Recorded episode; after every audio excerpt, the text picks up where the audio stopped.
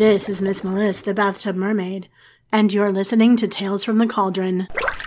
It's night 12 of the 13 Nights of Halloween, and this is Clay Robeson reading whatever it is that you think you remember. Memory is fallible. You tend to treat it like it's not, but you're wrong. It's pliable, suggestible, sometimes even amorphous. What really happens and what you remember happening, those are often completely separate things. Here's an example. You wake up covered in blood and assume you got into a fight the night before, but your mind is blank, and when you turn the phone camera to see your face, there's no sign of bruising. Even your knuckles are pain free, but there's blood flowing from your neck. Weird. You close your eyes, try to think, where were you last night?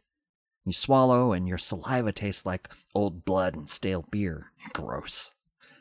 But then you recall you were at a bar. You met a woman. She had blonde hair. She looked vaguely familiar, but you couldn't place her until. Paul? Oh my god, how are you? Her enthusiastic greeting was met by your blank stare. Do I know you? I'm Sam's sister, she said. Don't you remember? I used to try and tag along whenever you and Sam went to the movies. Sam was a friend from childhood. Every Saturday, they'd ride their bikes to the dollar store theater to see second run movies and gorge themselves on junk food. But he didn't remember a sister until. I had a pink bike with streamers. The woman, Sam's sister, was still talking. With this really tinny bell, and you guys hated it. You told me I could come to the movies if I kept up, but. But you never did. The memory was there as if it had been implanted. We'd kill ourselves trying to outrace you, and you almost caught up once. You paused. Your hair was darker then, wasn't it? So you do remember me. Sure, you say.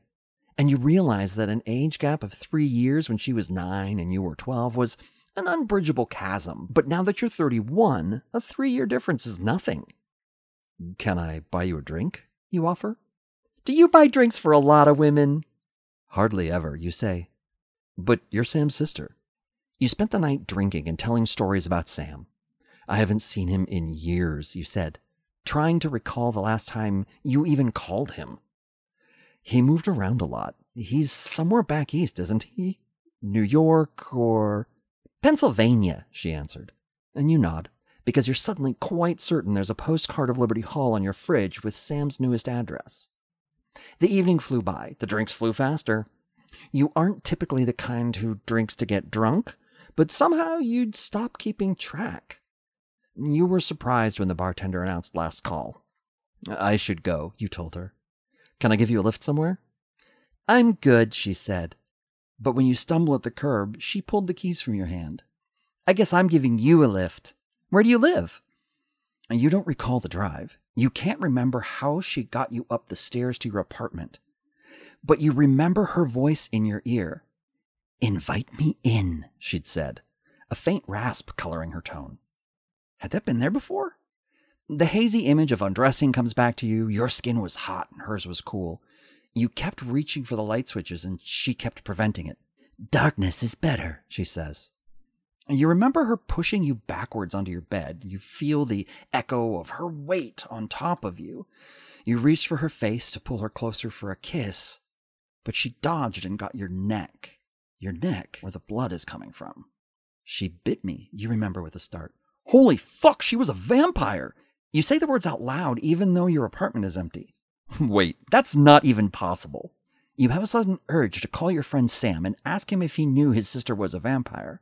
Except, you're pretty certain Sam never had a sister, that the girl with the pink bike was some other kid on your street, and that there was no postcard from Pennsylvania stuck to your fridge with a Domino's pizza magnet. Your phone chirps. An incoming text from an unknown number. A single word. Forget. You move to the bathroom and start the shower. By the time your hot piss hits the cold water of the toilet, you only remember that you met a woman in a bar and had some drinks. By the time you emerge from the shower, all traces of blood down the drain, you'll be absolutely sure that you cut your neck shaving. Do you swear to tell the truth? The whole truth? Or whatever it is that you think you remember?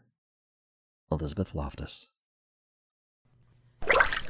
The Bathtub Mermaid Tales from the Tub is written and produced by Melissa A. Bartell under a Creative Commons Attribution Share Alike, Non Commercial International 4.0 license. The Bathtub Mermaid Tales from the Tub is made possible by the generous donations from my patrons. Fran Hutchinson, Mark the Encaffeinated One, Selena Taylor, Charlotte and Ken Kennedy, Clay Robeson, Jason Banks of Nerds with Voices, Susan Fogel, and Nukchas of the Nutty Bites podcast. If you'd like to join them, you can visit my Patreon page at patreon.com slash bathtubmermaid or click the link in the show notes. For complete show notes and my contact information, please visit www.bathtubmermaid.com. Thanks for listening.